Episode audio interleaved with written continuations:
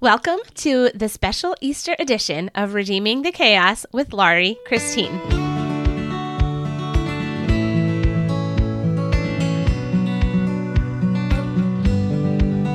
For 30 days leading up to Easter, I will be reading to you from my Easter devotional book, Come and See 30 Family Bible Stories for Easter.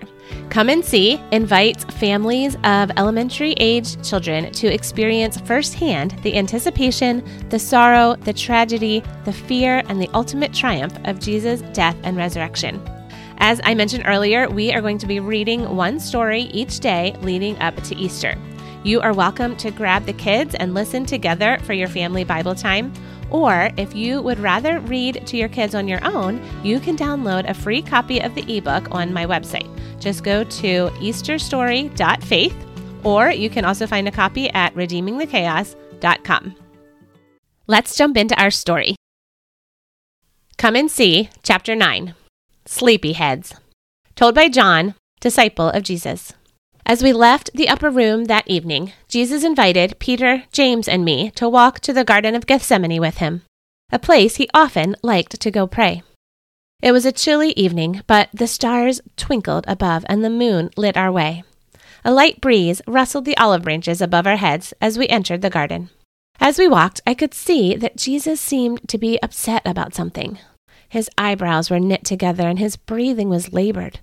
He had just finished telling us not to be afraid, yet here he was, visibly disturbed. I took his arm, signaling for him to stop. Jesus, are, are you okay? Is something bothering you? His eyes were misty and his face was pale. Beads of sweat lined his forehead. I had never seen him like this before.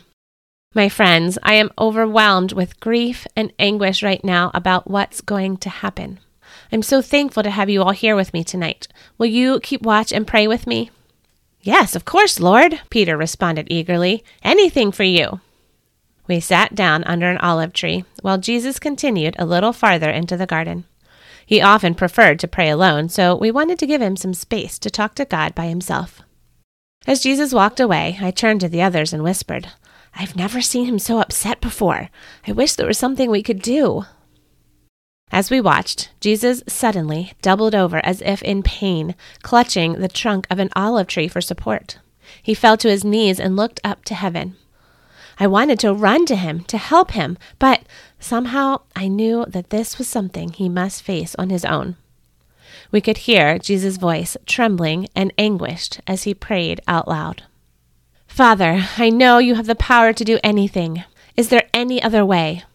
If it's possible, Please don't let me suffer like this, but ultimately, I want your will to be done, not my own. Jesus continued to pray silently, his face bowed low to the ground, begging for God's mercy. It had been a long day, and it was a late night. I tried to pray as well as Jesus had asked us to do, but I just couldn't keep my eyes open. My eyelids grew heavy, and my thoughts began to get fuzzy. The next thing I remember was Jesus standing over me, shaking me awake. I sat up with a start.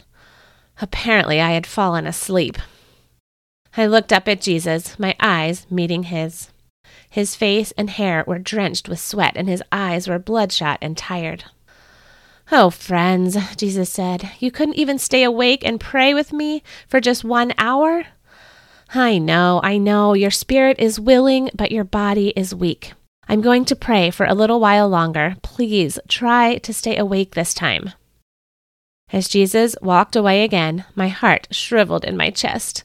Come on, John. You couldn't stay awake for even an hour to pray? Accusing thoughts of guilt bombarded my soul. I was determined to stay awake this time. I would not fall asleep. I would stay awake. I would keep my eyes open. Again, I awoke to Jesus standing over me, shaking my arm. Oh no, not again. How could I be so stupid? By the time Jesus returned to us the third time, it was well past midnight. Wake up, Jesus urged. The time has come. My betrayer is here.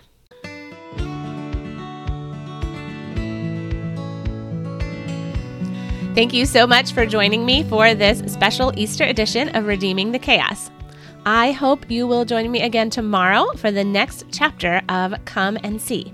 If you just can't wait to find out what happens next, go to easterstory.faith to download your free copy of the entire ebook, complete with discussion questions and accompanying scripture passages. May God bless you this Easter season as we celebrate our risen Savior.